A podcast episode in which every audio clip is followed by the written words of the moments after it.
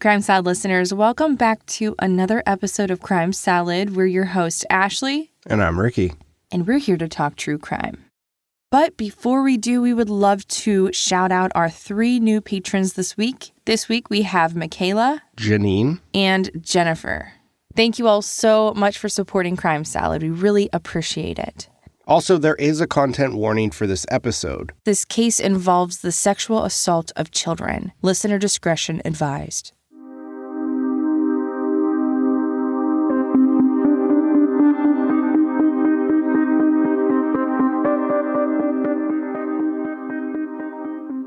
So, the story of Brittanee Drexel is a tough one because I feel like a lot of us, myself included, can relate. I can even admit my teenage years weren't easy at all. And looking back, along with the rebellious acts and talking back to my parents, I put myself in situations that I look back at now and think, wow, what was I thinking? How did I not get kidnapped?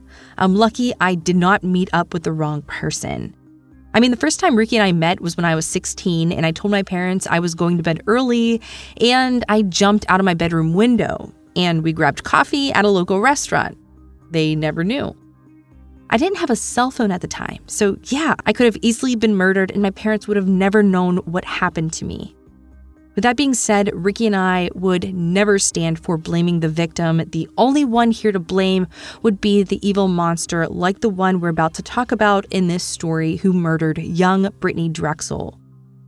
All right, enough of that. Let's get on with the story. It was April of 2019, and 17 year old high school junior Brittanee Drexel was having a rough year. She lived in a suburb of Rochester, New York with her family, which included her mom, Dawn, her dad, Chad, and her little brother and little sister. Born to teenage parents, as an infant, she was abandoned by her biological father, only to be adopted as a toddler by her stepfather, Chad Drexel. And by all accounts, the two were extremely close. He was her real dad in every way that mattered. In fact, he was the parent Brittanee felt the closest to. So when her parents separated the year prior, she was having a very difficult time adjusting to her new normal. She missed having her father in the house, which was her childhood home, a home that she would soon be losing because the Drexel family home was in foreclosure. She would soon be moving to an apartment with her mother and two younger siblings. And all of those changes had destabilized Brittanee at a time in her life when she was already facing the normal challenges teens experience on their way to adulthood. Brittanee was so off balance, she no longer cared about the things that were previously important to her. According to her friends and her family, she was very creative and wanted to be either a cosmetologist or a nurse. In fact, she was known to give all of her friends and family haircuts, which they said were better than anything they could get in a salon. But her dreams were on hold, and she tried to deal with her abyss of emotions. She was suddenly having a hard time concentrating in classes, and as a result, her grades had begun slipping. It was said she was also acting out by ignoring rules, staying out late, and talking back to her mom.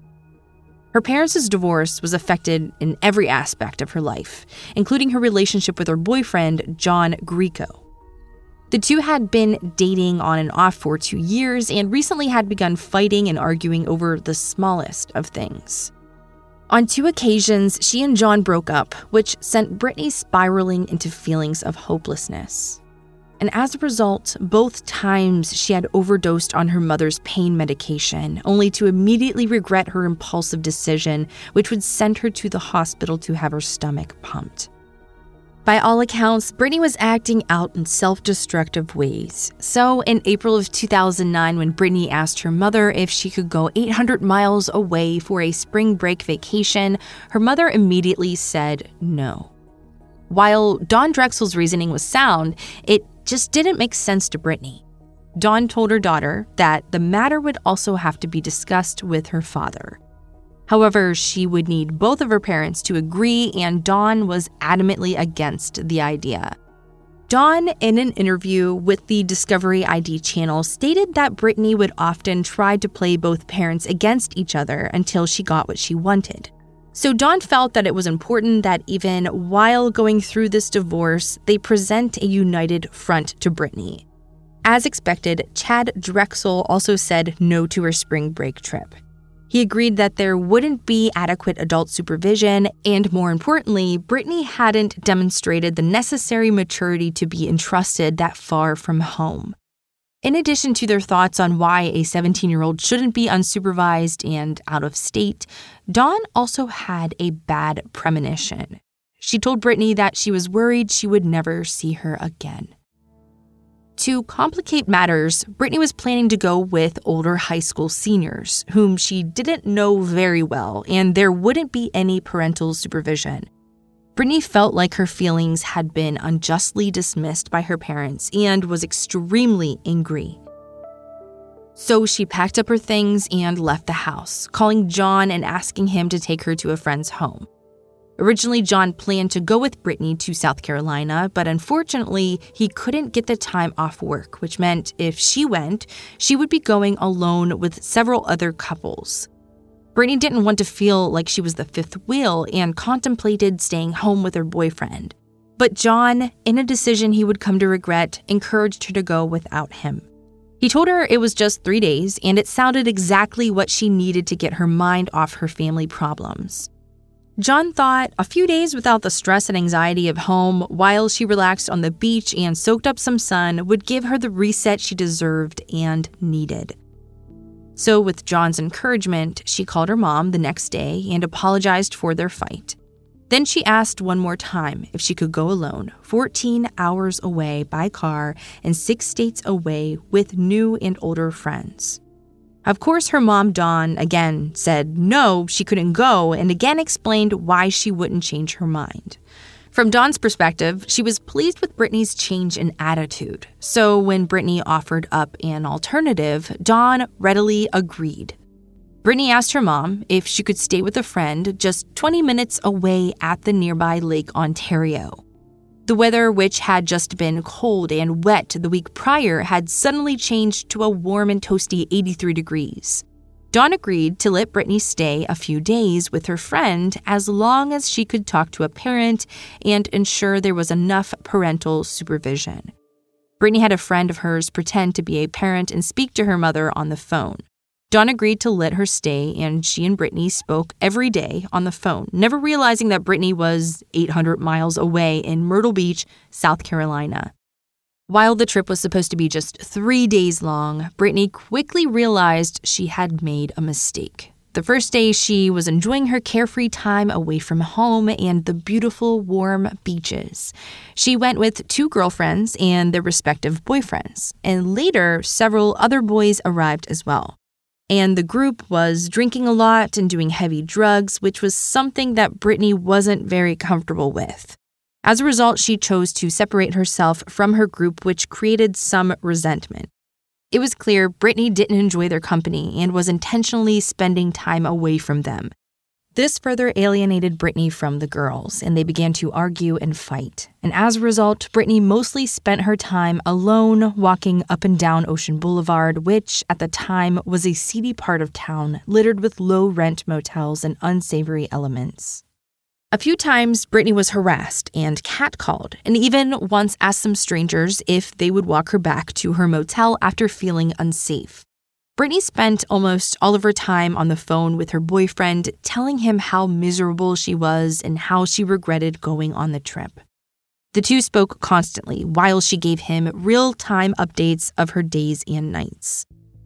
On Brittanee's second night there, she was able to get into an 18 and over club called Kryptonite.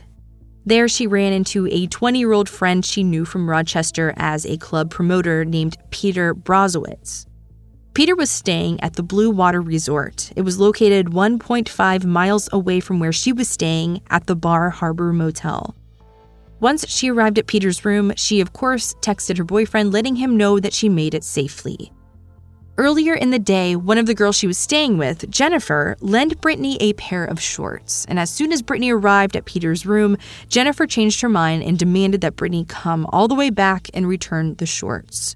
On the surveillance video, Brittanee can be seen wearing a white, black, gray, and teal colored tank top with black shorts and white flip flops. There were surveillance cameras that caught Brittanee leaving Peter's motel at 8:48 p.m. Outside of the motel, there was also a camera that caught Brittanee walking back up the strip towards Bar Harbor. Brittanee texted her boyfriend and again told him she was having a terrible time and couldn't wait to leave for home the next day. She told him that she was heading back to the Bar Harbor Motel and planned to stay in for the rest of the night and pack her things. John didn't want Jennifer to ruin her last night of vacation and suggested that she go out and try to have some fun. That text was sent at 9 o'clock p.m. and it went unanswered. Ten minutes later, John began texting her back and asking why she was staying in and trying to cheer her up. All of those texts went unanswered too. She had less than a mile back to the motel, but all activity on her phone had eerily stopped. At 9:15, John was beginning to panic and continued texting her asking her why she wasn't responding. He begged her to let him know that she was okay and expressed his fear and concern. The longer she went without answering the phone, the more concerned he became. Finally, he had no choice but to threaten to call her mom. He told her if she didn't respond immediately, he was going to call her mom and tell her where she really went. Again, he was met with silence. At that point, he began to call the friends who were with her and asked if she made it back to the room. When they said that they were still waiting for her, he asked them to go out and look for her. Some of them began walking up and down the strip looking for her while also calling and texting her phone repeatedly. The surveillance video showed that by the time Brittanee would have reached the next traffic camera, she had disappeared. However, the phone calls from her friends caused her phone to connect each time to the nearest cell tower. This is how investigators were eventually able to follow her phone.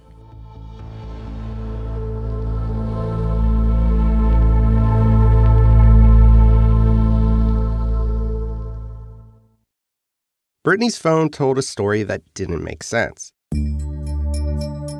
At the rate it was connecting to different towers, it was clear that she, or at least her phone, was inside a moving vehicle. Cell tower records showed that her phone, which should have been heading north, was now heading south on Highway 17 away from Myrtle Beach. Records indicated that her phone headed towards Surfside Beach, almost seven miles south of her motel, which was in the opposite direction. Had she still been walking, it would have taken her two hours to walk that far and only 15 minutes by car. According to her cell phone records, by 9:30 p.m. she was in Surfside, but her phone didn't stay in Surfside. 3 hours after her last text to John, Brittanee's phone pinged off a cell phone tower for the last time. That location was over 50 miles away between two counties, Georgetown County and McClellanville. It last placed her phone in a very isolated spot near the pole landing boat ramp and the Santee River.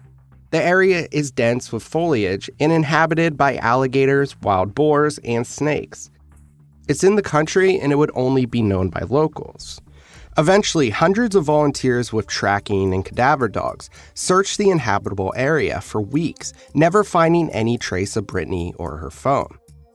Now, something you should know about Brittanee is that she suffered from a condition called persistent hyperplastic primary vitreous, which caused her to lose sight in her right eye. Her eye would often wander, and this was something that Brittanee was very self conscious of. And to compensate for that insecurity, she would often wear her hair so it strategically and completely covered that right eye. And as she got older, she began wearing bright blue contacts, which stopped the eye from wandering out of place.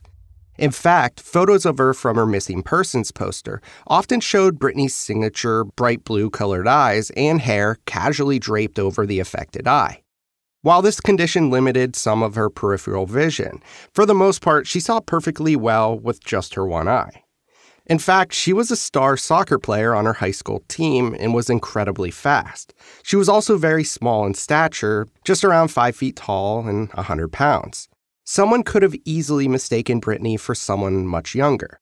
So, with this in mind, she might appear as the perfect vulnerable prey as she walked the 1.5 miles up and down the strip back and forth to the beach each day. As a result, John knew that Brittanee could likely be in trouble and had no choice but to call Dawn Drexel and tell her that Brittanee was missing.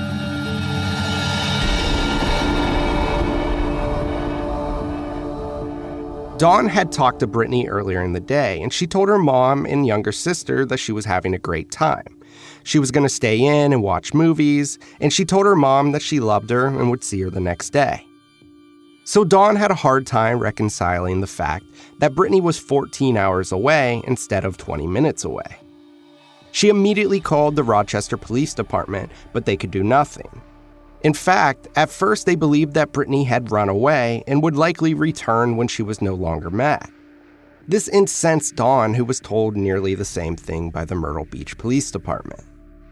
So the next day, Dawn, her parents, two of Brittanee's friends, and John Grieco all headed to Myrtle Beach to look for Brittanee. As far as John knew, Peter Brozowitz was the last person to see Brittanee before she disappeared. Peter quickly rose to the top of the suspect list because he and his friends inexplicably checked out of their motel that night at 2 a.m. and headed home to Rochester. Once Peter arrived back in Rochester, he agreed to speak with police, but only with his attorney present. He insisted on having an attorney due to what he called repetitive questioning. But with video surveillance and Brittanee's cell phone records, police were able to rule him and his friends out as suspects. However, Brittanee's father felt like Peter had more information than he was sharing. He thought perhaps Brittanee was lured to Myrtle Beach with the promise of a modeling job or promotion job, possibly arranged by Peter. Otherwise, he couldn't understand why Brittanee would defy both her parents and head somewhere they specifically told her she wasn't allowed to go. Both Chad and Dawn immediately worried that Brittanee was a victim of a human trafficking ring.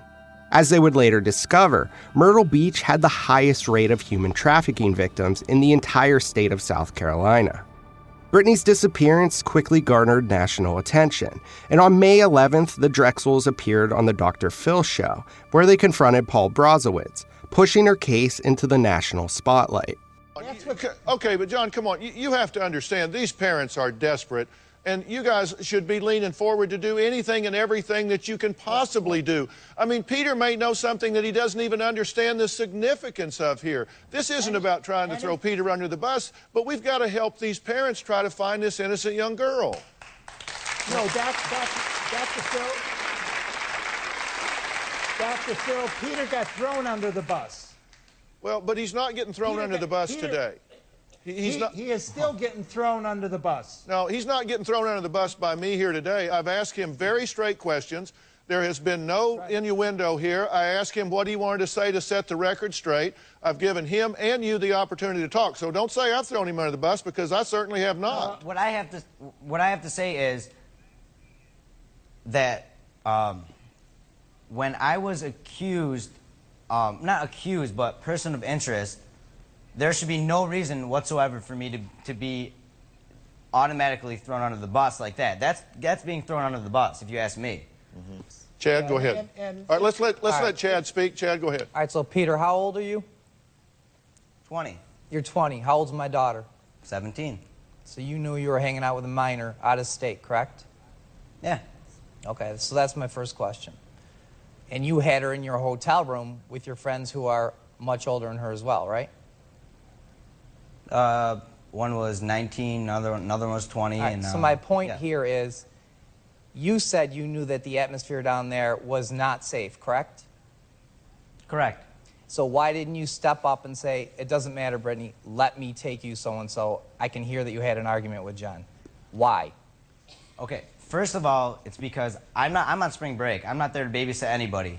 I don't know Brittanee like that, but as I know, she was down there with how many other friends? Um, she was at two different hotels. Um, I don't know what they did the whole week. Peter, I you're saw her throwing one other yourself night. under the bus. You're throwing yourself under. Peter did eventually tell Chad Drexel that he offered Brittanee a ride back to her motel, but she declined. He also allegedly told her the drag was unsafe, but she insisted she had been walking it all week and would be perfectly fine. However, with what we find out later, it's more likely that Peter only said he offered to give her a ride to make himself look better.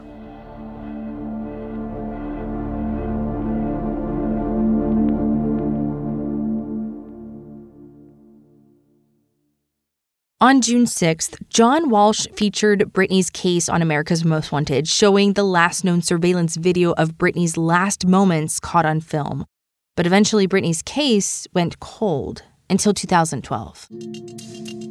That is when police began revisiting the sex offenders who were in the area at the time of Brittanee's disappearance. Of course, they were all originally contacted within days of her going missing, but now they intended to do a more in depth investigation. One of those sex offenders was named Raymond Moody. When he was first contacted in the days following Brittanee's disappearance, he told investigators he was out of town during the relevant time periods, which was corroborated by someone he was in a relationship with. However, he became a person of interest when investigators discovered that he had received a speeding ticket on the morning of April 26th in Surfside, South Carolina, which confirms his alibi is a lie. He was in town. That is where Moody was living at the time of Brittanee's disappearance, in a long stay motel. Because he lied to investigators, he rose to the top of their list, which prompted them to ask the public for any information they had on Moody in relation to their case. South Carolina law enforcement also sent a forensics team into his former motel room at the Sunset Lodge, where he was living at the time. Investigators collected bags of evidence, including carpet samples, which testing indicated was presumptive positive for human blood. Investigators learned that Moody had a criminal history in California where he served just 21 years of his 42 year sentence for kidnapping and sexually assaulting seven girls. While the sick individual preferred young children, he was a predator of opportunity and was known on occasion to assault older women, even in their 20s, especially if they looked younger. One of those assault victims from his California case was Carrie Harding, who was just eight years old at the time she was kidnapped and assaulted by Moody. When he became a suspect in Brittanee's disappearance in 2012, Hardy contacted Myrtle Beach police as well as the press to let them know what kind of man they were dealing with.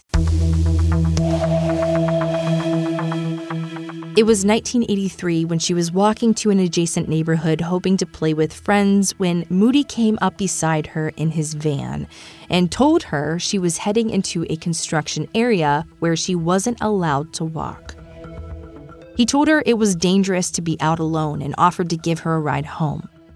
However, she declined and within a few minutes realized he was right and began walking back in the other direction towards where Moody was parked with his van. She told Channel 13 WHAM affiliate that Moody put his hands over my mouth and around my waist and put me in the passenger seat of the car, and he drove from there about two or three miles away to an undeveloped housing track. She asked what they were going to do there, and he said, We're going to screw. At that time, she didn't know what those words meant, but for years, she would never forget them. Moody spent the next hours violently assaulting the little girl, and when he was done, she got back in the van and he told her he would take her home because it was unsafe for her to be out alone. She began crying and begging to use the bathroom, and he finally relented. He pulled over on a side street, opened the back doors of the van, and hung on tightly to her long hair. He told her not to make any noise and to pee in the street. When she looked down, there was a pool of blood falling to the ground, which made her scream. In that second, he let go of her hair for a moment, and that is when she made her escape and ran to safety. A few days later, she remembered a sticker he had on the back window of the van. That sticker was used for entrance in and out of a military base. With this important detail, within a few days, he was arrested. Harding was outraged to hear that just a few years after his release from jail in California, he was a person of interest in the 2005 disappearance of a 28 year old woman named Crystal Souls, as well as the 2009 disappearance of Brittanee Drexel. She stated, quote, No one should get a second chance to hurt a child, end quote.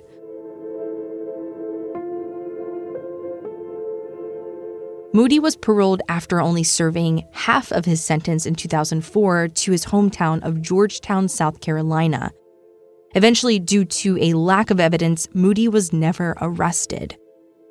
However, investigators officially declared Brittanee as dead, believing that Brittanee was kidnapped as she was walking along the Myrtle Beach Strip alone, where she was held against her will for an indeterminate period of time, sexually assaulted, and then killed. Moody remained the only viable suspect in Brittanee's disappearance until 2006. Early in June of 2010, a 37 year old man named Timothy Deshawn Taylor was arrested and accused of trying to kidnap a 20 year old woman in Myrtle Beach. That woman claimed two men jumped out of the van and tried to abduct her. She elbowed one of the men in the face and then escaped. Police thought this attempted abduction could be related to Brittanee's case, but again, there wasn't enough evidence to lead to an arrest, and eventually, Timothy Taylor went to prison on unrelated drug charges. And then in 2016, FBI got involved in Brittanee's case, believing it could be related to human sex trafficking. They got a shocking tip from a jailhouse informant who confessed that he was friends with Timothy Taylor's son in 2009.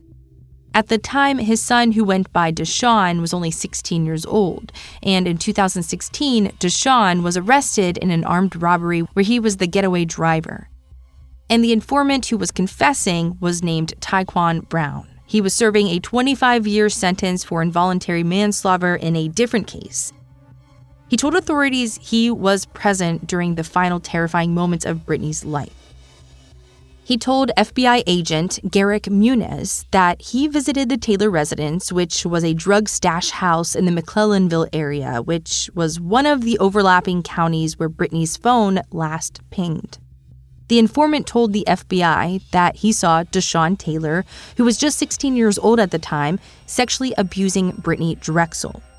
He said that they were tricking her out in a quote, human trafficking situation, end quote, the informant stated that there was a line of men waiting to abuse her, but as he was in the backyard giving Deshawn's father some money, he saw Brittanee make an escape attempt by running out the back door. Eventually, several men caught up with her and pistol whipped her, dragging her back into the house. And a few minutes later, he heard gunshots and then saw the men carry out a rolled up rug with presumably Brittanee's body inside. The informant said that the men disposed of Brittanee's body in a nearby well known alligator pit. And so, when the FBI told the Drexel family what they believe happened to Brittanee, they were devastated. Agents told them that they believed that Brittanee was dead after being held for days against her will before she was eventually murdered. Chad Drexel told reporters that, quote, these last two days since we got the news have been an emotional roller coaster. As a father, I have a sense of duty to protect my children, but in this case, I can't. Brittanee is my heart. She was my right hand. Please help us find our daughter's killer or killers. All I want is justice for my daughter, Brittanee. I'm begging anyone out there who knows who killed our daughter to please help us bring her remains back home to her family. End quote. Eventually, Deshawn Jr. was given a polygraph test where he failed every answer, including when asked for his own name. Deshawn was so nervous that his results were inconclusive. In the meantime, the informant's story didn't stand up to renewed scrutiny when it began changing. In Taquan's next version, he said that Brittanee was killed days later because the press surrounding her kidnapping and not killed in an escape attempt. The details were inconsistent with Deshawn's school records, proving he couldn't have been involved. While Deshawn was officially named a suspect in 2016 due to conflicting evidence, he was eventually removed from the suspect list which makes the details they shared with the Drexel family extraordinarily cruel, especially because none of it turns out to be true.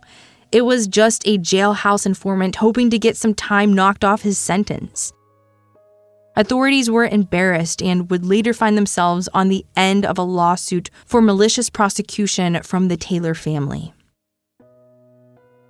In April of 2019, the FBI offered a $25,000 reward for any information that might lead to the arrest and conviction of a suspect in Brittanee's case. all remained quiet on the case until May 16, 2022, when the Georgetown County Sheriff's Department announced that the human remains that were found in the Harmony Township neighborhood on May 7, 2022, were officially identified from DNA and dental records as belonging to Brittanee Drexel. Brittanee's remains were found on property currently owned by Raymond Moody who was initially being held on obstruction of justice charges stemming from his interview in the days following Brittanee's disappearance when he said that he was out of town at the time of her abduction. Within days, police had increased the charges to kidnapping, sexual assault, and manual strangulation. Police believe when he got his speeding ticket that day after Brittanee's disappearance, he was just coming back from burying her body. When Carrie Harding heard that Moody was arrested for Brittanee's murder, she was devastated. She gave details of her abduction to law enforcement back in 2012 and worried about all the women and children he may have harmed in the years he was allowed to remain free. Harding told the press that, You know, when you're the sixth of seven girls, what you know for sure is, is that he's never going to stop doing this. She believed the Light on Crime California Parole Board has blood on their hands. She just doesn't know how many people he has hurt. But she has little doubt it was more than just Brittanee Drexel and the still missing Crystal Souls.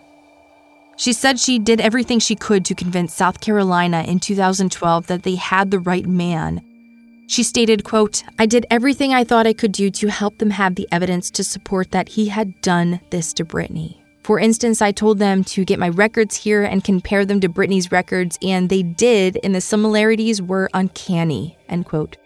She was sickened to learn that he was still raping, murdering, and ruining lives, and she hoped that this time he would be put away forever.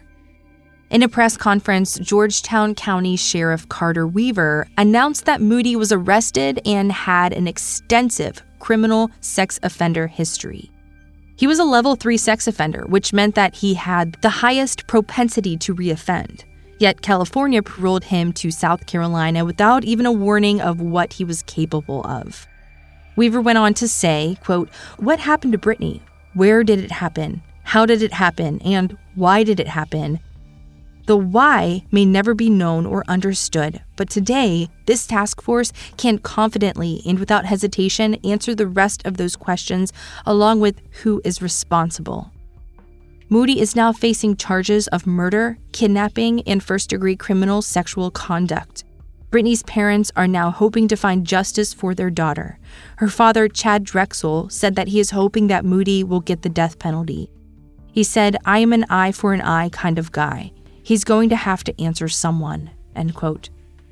Because this case hasn't been fully adjudicated, there will be more details forthcoming either at his trial or sentencing hearing. We will keep you updated as best we can on social media as those details become available. And this concludes our case for today. Thank you all so much for listening to Crime Salad. We will see you next week.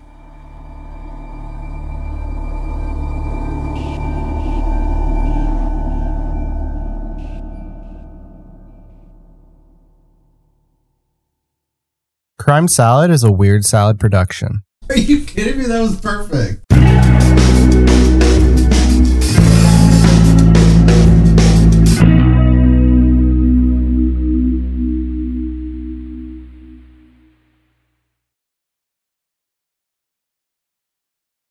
On a summer night, Douglas Wag Jr. lay motionless across a strip of railroad tracks before being struck by an oncoming train. I'm investigative journalist Delia D'Ambra, and my investigation into exactly how Doug died took me into the depths of a bizarre mystery. It was really hard to understand what was fact and what wasn't. A mystery that has led me from one suspicious death to another. Listen to Counterclock now, wherever you listen to podcasts.